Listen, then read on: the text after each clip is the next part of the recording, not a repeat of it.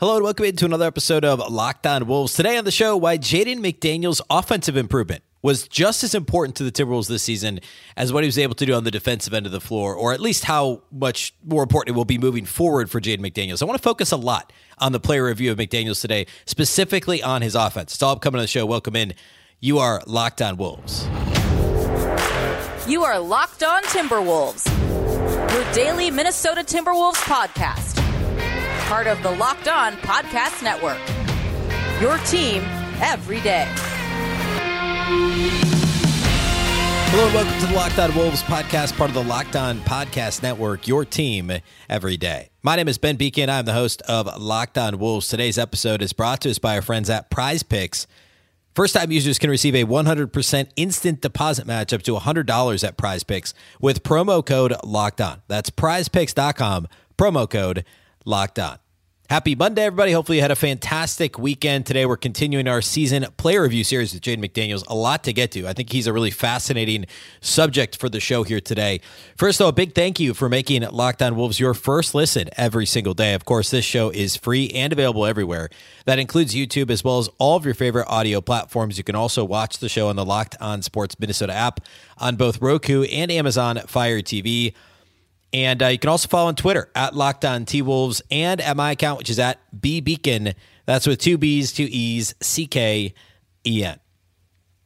All right. So Friday we talked a lot about NBA awards, and specifically, I spent quite a bit of time on the all defensive, the NBA all defensive team uh, voting. And McDaniel's, of course, receiving some votes, but finishing um, not on one of the top two teams. Had there be, been three teams, he would have been a third team forward, if you will, finishing behind Giannis, uh, both missing the actual teams. So the focus with McDaniels is rightfully so.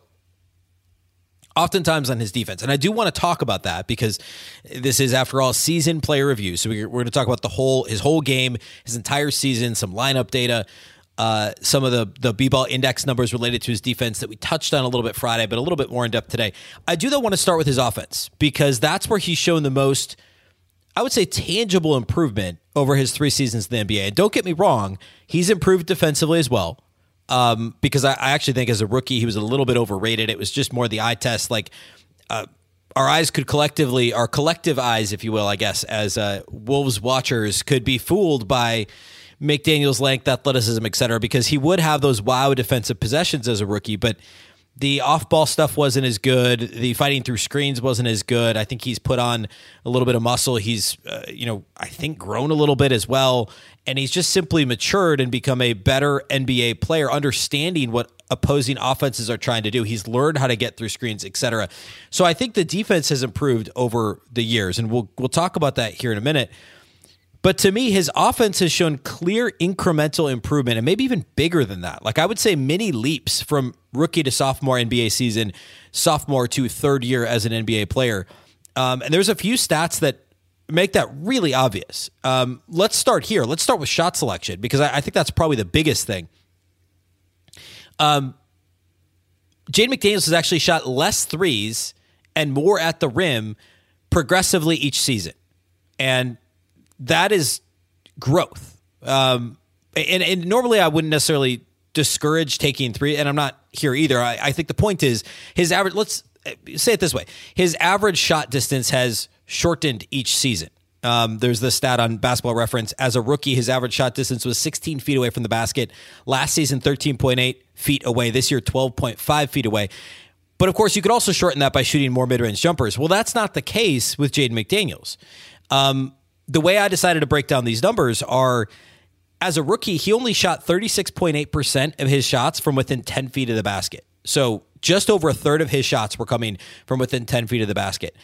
His second season, 46.2%. So basically a 12 point, or sorry, 10 point jump. Fine. That's good, right? And then this last year, 50.3%. So more than half of his shot attempts were coming from within 10 feet of the basket because we're seeing him put the ball on the floor, be decisive, and make a move much more quickly, again, with more decisiveness than he did his first two seasons in the league. Um, as a rookie, if you recall, thinking back to how he played as a rookie, so often he would get the ball in the perimeter and he would pump fake almost every it feels like almost every time i bet if we went back and we watched his rookie tape of him as a rookie he'd catch and pump fake and then he'd either kind of like wait for the defense to get a little closer and shoot a semi contested three or he would pump fake and drive into a lot of times a, a much tougher mid-range jumper and occasionally he would pump fake a second time. He'd pump fake, put the ball on the floor, get to about 19 feet, pump fake again, and then take a tough contested two and and oftentimes miss it. I mean, like the numbers, let's see, what did he shoot? Uh, he shot 25% as a rookie from 16 feet to the three point line, which that's not a good shot almost ever. But when you're shooting, when you're making it 25% of the time, just never shoot that, right? He also shot a bunch of threes, but he shot the ball okay from deep as a rookie, 36.4%. But again, it was more just like if he didn't shoot it right away, he was going to dribble into a bad shot. He barely ever got to the rim. Only 22% of his shot attempts as a rookie basically 23%, came at the rim. And he was he wasn't great when he got there either, just 69% at the rim, which which isn't a great number. Um, so we saw growth incrementally in his second season, and then another nice mini leap, I would call it, this year. Again, more than half of his shot attempts coming from within 10 feet of the rim. Well, the three point rate was down to let's see uh, to 37.6% and what i mean by that not three point percentage but the rate so that means a little more than a third of his three of his shot attempts were coming from three point range. But the percentage was so much better. He was 39.8% from three, and he was above uh, 40% for much of the season. He shot a little more than half of his threes from the corners instead of all the above the break threes that he was shooting as a rookie. By the way, only a third of his three point attempts as a rookie came from the corners. This year, more than half of them, almost 51%. And he shot 42% from the corners, and again, 39.8% overall from deep but the number of three pointers he shot was down because he was putting the ball on the floor, creating more. We saw the free throw rate come up to where it needs to be. Uh, well, not to where it needs to be. It could it, it'd be great if it got higher, but he was up over 0.2, which means that for every field goal attempt he he every field goal he attempts, he averages 0.2 free throw attempts. So another way of saying that would be for every five free throw, excuse me, every five field goal attempts, he gets a free throw attempt. His attempts per game, 2.8 free throw attempts per game, up from 1.9 last season and 1.4 as a rookie. So every single statistic, virtually, points to better shot selection, more shots at the rim, more free throw attempts, less threes, but not at the but he's not shooting at the um, he's not shooting less threes because he's shooting more mid-range jumpers. He's shooting less threes because he's getting into the paint more often and he's drawing fouls more often and he's being smarter with the shot selection. The percentage of shots he's taking from the mid-range is coming down and that is a good thing. And the percentage his shooting percentage from outside the arc is up, and that's a good thing because he's shooting more from the corners. He's simply been a better shooter. Another way to look at this, his catch and shoot numbers. Um, catch and shoot numbers for Jaden McDaniels he was actually pretty good on threes as a rookie. Again, he was like almost 37% overall. He was also 36.8% on catch and shoot threes. Last season, though, his sophomore year in the league, 31.5% on catch and shoot threes. 31.5%. He was all the way up to 38.6% this year on catch and shoot threes, which is a phenomenal number. Um, you look at the Wolves overall, and I talked pretty extensively at the trade deadline about how good Mike Conley is in catch and shoot threes. And that's the case, by the way. Mike Conley, after the trade, 46.3% of catch and shoot threes after the trade. I was talking about the numbers before the trade, how much better catch and shoot he was than D'Angelo Russell on three pointers. After the trade, Mike Conley was 46%. He was best on the team. Kyle Anderson was next, then Anthony Edwards, Taurean Prince. Going down the line. Jaden McDaniels, though, 39% on catch and shoot threes this year. I'm sorry. That was not 49%. Or not, sorry, not 39%. He was better than that. 38.6% um, so I guess slightly worse than that. 38.6% on threes. I, I sorted by field goal percentage, not three point. It doesn't change the point I made a second ago, though. Mike Conley is still 46.2% on threes. Um, so that number is still phenomenal. And then Edwards, Anderson, Prince. And then Jaden McDaniels, 38.6% on catch and shoot threes this season for Jaden McDaniels, which is up about six percentage points from the year before. And again, he's shooting less of them because he's being more decisive. The assist rate is also up. The turnover rate is up, but only slightly. I mean, we'll take an incremental increase in assist rate, even if the turnover rate comes up slightly. Um, but across the board, the offensive numbers continue to improve, and that is where so many of the metrics and so many of the the advanced metrics, the advanced stats, love the improvement that McDaniel's has made. I want to dig a bit more into that. Then we'll get to lineup data, and then we'll get to defense. We're gonna do all that here next. Today's episode of Locked On Wolves is brought to us by our friends over at Prize Picks. Every day of the NBA playoffs and all the way into the finals, one Prize Picks users, user will win a chance at becoming a millionaire. One entry placed after 8 a.m. Eastern, that's 7 a.m. Central, will be randomly selected each day. Whoever placed that entry will be given a six pick flex with the following payouts. Six correct picks gets $1 million. Five correct picks, $80,000. Four correct picks, $16,000. Full details can be found at prizepicks.com slash million. You must opt in at that link, prizepicks.com slash million, to be eligible for the million dollar entry. Once you opt in, all you have to do is play the game like normal, and you could be the lucky winner. If you're not familiar with prize picks, it's really easy to play. You just pick two to six players, and if they'll score more or less than their prize picks projection, you can win up to 25 times your money on any entry. You're not competing against other people either. It's just you versus the projections available, and it's really any sport. So, of course, the NBA, but also MLB, NHL playoffs ongoing, college sports. Uh, we get into football this fall. Any sport, you can find it at Prize Picks. Download the Prize Picks app or go to prizepicks.com to sign up and play daily fantasy sports. First time users can receive a 100% instant deposit match up to $100 with your promo code locked on. If you deposit $100, they'll give you $100. If you deposit 50 bucks, they'll give you 50 bucks. Don't forget to enter the promo code locked on at signup for an instant deposit match up to $100. A big thank you once again for making Locked On Wolves your first listen every day. Of course, every dayers, we continue the player review series. On Tuesday, we'll do Karl-Anthony Towns. Wednesday, we'll do Anthony Edwards. Uh, later this week, I believe it'll be Friday's show. We got a big uh, national basketball analyst on the show. We'll record that later this week, so I'll announce it once we're all set to go. But plan on that for Friday, a nice national perspective on the Wolves. So get excited for that here later this week. All right, let's talk about Jaden McDaniels. Put a bow on the offensive conversation, then transition into lineup data and some defensive talk. I mentioned a moment ago the assist rate is up. Um, he was just 6.1% assist rate last year, 8.4% this year not like an astronomical number. In fact, still lower than you'd like it to be. Uh, but consider he was your fourth option offensively this year, and it's still an improvement, right? I mean, you still had like Naz Reid and Taurean Prince and Austin Rivers, guys like that that had higher assist rates. Uh, Nickeil Alexander Walker, for instance, much smaller sample with him in a Wolves uniform, but it's still an improvement. And the turnover rate is still very manageable. It's just 12.6%. And I mean, you're still talking about a guy who's seen his usage rate increase again incrementally, only 15.8% up a half percentage point from the year before. But if we're seeing the usage rate increase, it's not surprising to see the turnover rate increase. And it's great to also see the assist rate increase, to see the free throw rate increase, to see the true shooting percentage increase, to see the effective field goal percentage increase, because again, he's shooting the ball better from everywhere. He's making better decisions, uh, taking better shots, making more shots. Everything about his offensive game is growing. And I know the comparison that Finch made before the season to, I think it was Scottie Pippen comparison, is crazy. But like, that's still the, like, he's not going to ever, you know, be the, I don't think, the distributor of, that Scottie Pippen was. I mean, but like, the conversation defensively, like, we're not far off at this like honestly i mean remember this guy's 22 so like i'm not saying he's there now but like the trajectory that he's on he could very well be one of the best defenders in the entire league next season.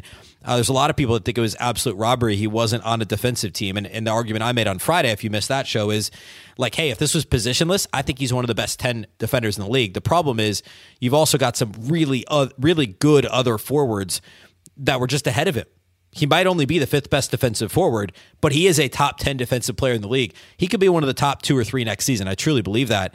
The trajectory is incredible, and we'll talk about defense here in a minute. But the offensive improvement is very clear too.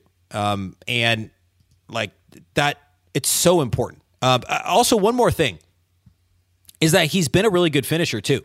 Uh, and actually, let's talk about some B-ball index numbers, and we'll get into this. We'll get into B-ball index more on the defensive side of things as well.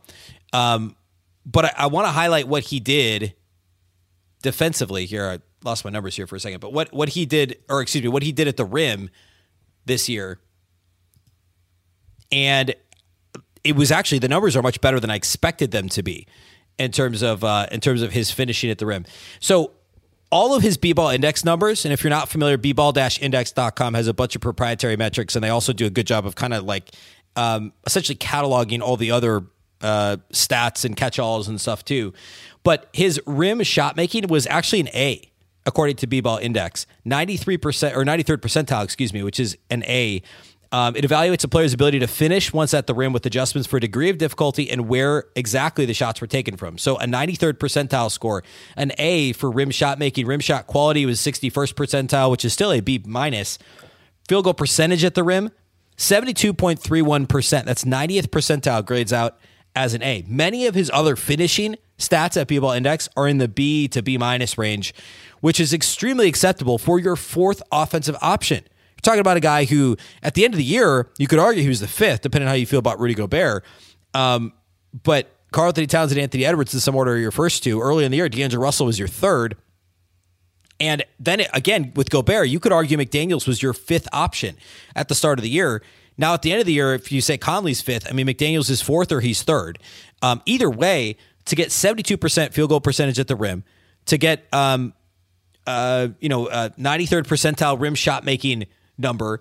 Um, all those other finishing stats are so impressive for Jaden McDaniels because, again, that's not the focus. Nobody talks about the offense. And no, it wasn't super consistent, but it has consistently improved year over year over now his third year in the league. And that's what you're looking for. When a guy's calling card is one side of the ball, to see the other side of the ball start to raise and know his offense isn't where his defense is yet. But if he could be that strong supporting role player on offense, he's quickly becoming that. He immediately becomes like a, a like borderline all star type player. Like if we see this level of improvement again next year from Jaden McDaniels on offense, um, we could be talking all star caliber player. Like I know we only average 12 points per game, and a lot of all star is just like those counting stats, right? Um, but if he shoots 40% from three and say he's averaging 15 or 16 points per game, which is he's improved his points per game average again, a quick and dirty volume based number, but essentially three points per game each year, two and a half points from year one to year two, three points from year three to year four. If he goes another three points, call it 15 points per game and shooting 40% from three and is one of the two best perimeter defenders in the entire league, we could be talking all star for Jaden McDaniels. Like, that's not a crazy conversation to have at all. Um, and again, the incremental offensive improvement is such a big piece of that. All right, on defense, you don't need me to tell you how good Jaden McDaniels is defensively, but let's talk about it um, because he continues to just just be so impressive. He continues to be one of the league's best players when it comes to navigating screens. Um, and that was something that was talked about. Actually, the Bally Sports North broadcast brought it up quite a bit. I think Cleaning the Glass had him as the best ranked. That website had him as the best ranked in terms of navigating screens. He did win the gold skill badge on B-Ball Index for being a pick dodger, which is pretty self-explanatory, but it's that. It's it's navigating screens. Um, and then if you pull up the perimeter defense uh, numbers on B-Ball Index, ball screen navigation, a plus 2.53 per game is his value, which I believe means that he's successfully navigating that much more than the average screen navigator, plus 2.53, 99th percentile at B-Ball Index, an A plus for navigating screens. No matter how you slice it, Jade McDaniels can get around your screen. He can get through your screen. He can contest shots over your screen. Um, he does a magnificent job of it. And, and of course, the one area where this can bite him a little bit is the fouling, right? He's one of the most foul prone players in the entire league. He continues to see that foul rate increase. Now, obviously, his minutes have increased too, but he averaged almost three and a half personal fouls per game this year, which is right up there with the most foul prone players in the entire league. Um, so that is certainly something to keep an eye on. Certainly something to be. I, I don't know that I'd be concerned about it because again, we'll talk about this in a moment. But the the types of players he's guarding from a usage rate perspective, of course, he's going to be challenged when it comes to trying to stay out of foul trouble. But that is important to pay attention to. Um, anyway, the ball screen navigation, to me, that's the most important and impressive number that we see when it comes to Jaden McDaniels defensively. Um, off ball chaser on defense. So when he's guarding somebody who's not on the ball and he's trying to um, try to contest like the uh, the Luka Kyrie possession against the Mavs in February, whenever that was, shortly after the Kyrie trade, late February, um, when between McDaniels and Anthony Edwards, they were just simply denying the catch for Luka and Kyrie and just making things difficult. They didn't even get a shot off. That is an example of Jaden McDaniels doing just that, where he's guarding somebody that's off the ball but a primary scorer and you know maybe secondary playmaker, primary scorer. We'll talk more about that here in a minute when we talk usage tiers. Jade McDaniels is a 91st percentile when it comes to off ball chaser defense. That's an A at B ball index because he denies the catch when he's guarding somebody. It's a high usage player trying to, you know, when, when an opposing team is trying to run a play to get the ball in somebody's hands, McDaniels can make their lives absolutely miserable. All right, I want to talk usage tiers. I want to talk a couple other B-ball index numbers and also some quick lineup data stuff we'll do here next. All right, we talked a little about usage tiers on Friday um, because we were I was comparing McDaniel's to uh, Dillon Brooks, and they're similar in this regard. 35%, I'm rounding up from 34.9, so we'll call it 35% of McDaniel's time on the court this year was spent guarding usage tier one players. So players in the top tier of usage offensively in the NBA, more than a third of his minutes, which is insane. For perspective, that's 99th percentile league wide. And then usage tier two, he put, spent 20% of his time. So a fifth of his time guarding usage tier two players, that's 94th percentile. So combine those two, 55% of the time, he was guarding usage tier one or usage tier two players, which is just incredible. Incredible. Um, another way to look at this is well, there's a lot of different ways to break it down. The types of players he's guarding, um, secondary ball handlers, 19% of the time. That's 87th percentile. Now, another way to say that is you're talking about a lot of times the secondary ball handler on an opposing team is also one of their primary scorers. Uh, shot creators, he guarded 8% of the time, that's 57th percentile. Slashers, almost 12% of the time, that's 75th percentile. He also guarded roll and cut bigs and post scorers quite a bit because of his size. I mean, Chris Finch could literally plug him on anyone one through five, and he was going to be lockdown for almost every two, three, and four he's guarding and competitive, if not still very good against ones and fives because of his length his increasing frame, like he's he's built a little better than he was as a rookie. I think is is a good way to say that. Um, also, position defended, he didn't. This is a little weird, right? Because um, just the way that positions are kind of broken down. But he guarded. He didn't guard any position more than twenty seven percent of the time. He guarded point guards twenty seven percent of the time, shooting guards twenty seven percent of the time, small forwards twenty percent of the time, power forwards sixteen percent, and centers about nine percent of the time. So he spent uh, a little more than 53% of his time guarding guards this season. Uh, again, positional definition can be a little bit wonky, but um, it's a good example, a good snapshot of what he was doing on the defensive end of the floor. Um, areas for improvement for him, obviously, continue to improve offensive shot selection, continue to improve um, consistency in terms of not fouling, and then making sure that that 31% to 39 or almost 40% three point shooting was not fluky. Like it may not be 39% again, it may not be 40%, but if it's 38%, like it needs to be closer to that 40% number than that 30% number, obviously. Um, that kind of goes without saying. But the shooting consistency and the continued improvement in terms of offensive decision making, shot making overall, distributing for teammates, all needs to improve continually for Jaden McDaniels for him to take that next step. And to be clear, like we'll talk about Ant later this week, the improvement that McDaniels has made year over year to me is more obvious than Ant's improvement. Like, absolutely, Anthony Edwards is better than he was as a rookie.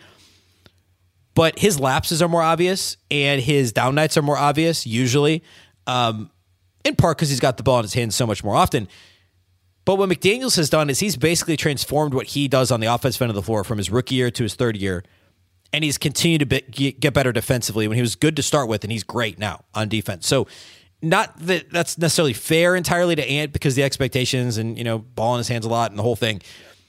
But I think it's important to point out that the McDaniels improvement to me has been more tangible than the Ant improvement over the last three seasons. All right, the last thing, lineup data. Uh, I actually was not able to glean a whole lot from this like I was with some other players. Like all the two man lineups to me are, it's what you would expect. And I think it's mostly because McDaniels has such a profound impact on the game himself because of his defensive ability and the way he plays offensively. He can play with anybody and you can find success on some level, right? it's not like, um, you know, like D'Lo is a good example of somebody who could really only play with certain lineups, or he'd get blown up defensively, and his offense wouldn't be as effective. Um, we we've seen this with uh, with Gobert can only play with certain ball handlers to really make him Im- impactful offensively. McDaniel's because he's more of a catch and shoot cutter, um, you know, like third option, third ball handler type guy offensively, he really has improved enough that that hasn't been a big deal. And he's so good defensively that like it's basically his good net ratings are with good players on the on the Wolves, and his bad net ratings are with fringe rotation guys, guys that we know struggled this season. So there's not a whole lot of a surprise there. I did look at the three man lineups with him. And it's similar, but I think it's it's interesting. So his best three man lineup, and this is any lineup for more than forty minutes, which is a bit arbitrary. But I was trying to find um, you know, that still gives us only 60 rows of data to work with. But his best one in 78 minutes with Anthony Edwards and Nate Knight, he was a plus 21.8. 78 minutes with McLaughlin and Karl-Anthony Towns, he was a plus 21.3. He also had some really positive ones with Jaylen Nowell. He actually had a bunch. Um, actually, man, that's more than I thought. So his, I just named his top two lineups. His third, fourth, fifth, sixth, seventh, and eighth best three man lineups all included Jaylen Nowell. And Jaylen Nowell, we know, had a really terrible season, honestly. Um, so, like the Nowell Edwards, McDaniels three man played 284 minutes together and was a plus 14.4, which is so fascinating to me. And a, a huge part of that is because McDaniels papers over all of those deficiencies. Well, not all of them, but the majority of the deficiencies with Nowell defensively. And on offense, it just gives you another creator um, in Nowell that McDaniels can work off of. Now, Nowell, of course, was more about shooting than he was distributing, but he also could draw the attention of offenses, uh, or excuse me, defenses, and um, create a bit more space for guys like Ant, hopefully, and McDaniels to operate. So I just think that's really interesting. But again, no really obvious patterns in terms of lineup data when it comes to Jaden McDaniels. Uh, I think overall, expect more of this improvement on offense. Expect more defense, defensive improvement. I think as his reputation grows as a top flight defender, perhaps he'll get a slightly better whistle. I, you know, I hope this for Anthony Edwards and Karl-Anthony Towns offensively. I hope this for Towns and for uh, McDaniels and maybe a lesser extent Gobert defensively. That they the reputation grows that like, hey, this guy's legit. Uh, you know, Paul George called him what did it, I forget exactly what he said, but basically called him one of the best defenders in the league a few weeks ago. Uh, he received a bunch of votes for all all defense. Like if he could just get a few better or a few less whistles defensively, that would be such a big difference for McDaniel's next year. Um, and obviously, he had the issue with punching the wall in the last regular season game, and that was a major problem in the in the in the postseason. I'm not saying the Wolves would have beaten the Nuggets, but maybe you win one more game in there. You're more competitive in game one, probably, surely. Um, whatever the case may be. Hopefully, that's a lesson learned for McDaniels, and uh, he can grow from what happened there at the end of the season. And I don't think it's out of the realm that we're talking all star for him next season if this growth continues. As I said earlier, I think he will make an all NBA defensive team next year. I think he will potentially get votes for Defensive Player of the Year. And I think if the offensive growth continues, and remember, no D'Angelo Russell, he now becomes the fourth option in offense. Like they're going to run stuff for him more than they are for Mike Conley. Conley's going to get his option or his opportunities. But look out for McDaniels next year. I, I, really truly believe that with all the attention, and rightfully so, on Ant and Karl-Anthony Towns and Rudy, a lot has been missed about McDaniels' growth on offense. Um, I think he's going to have a big year next year. All right. That's all we got for you today. We'll continue the player review series on Tuesday. We only got two more. We'll do Karl-Anthony Towns Tuesday, and we will do Anthony Edwards on Wednesday. Um, and again, big national guest later this week. So be sure to uh, to tune in all week long, Monday through Friday. A big thank you to those of you that do make Locked On Wolves your first listen each and every day. Of course, you can find this show everywhere, including YouTube, as well as all of your favorite audio platforms. You can also watch on the Locked On Sports Minnesota app on both Roku and Amazon Fire TV. You can also follow on Twitter at Locked On T Wolves and also at B Beecken with two B's, two E's, C K E N. Of course, the Locked On Wolves podcast is part of the Locked On Podcast Network. Remember, the Locked On Network is your local experts on all the biggest stories. Once again, I'm Ben Beecken. This is the Locked On Wolves podcast, and we'll catch you next time.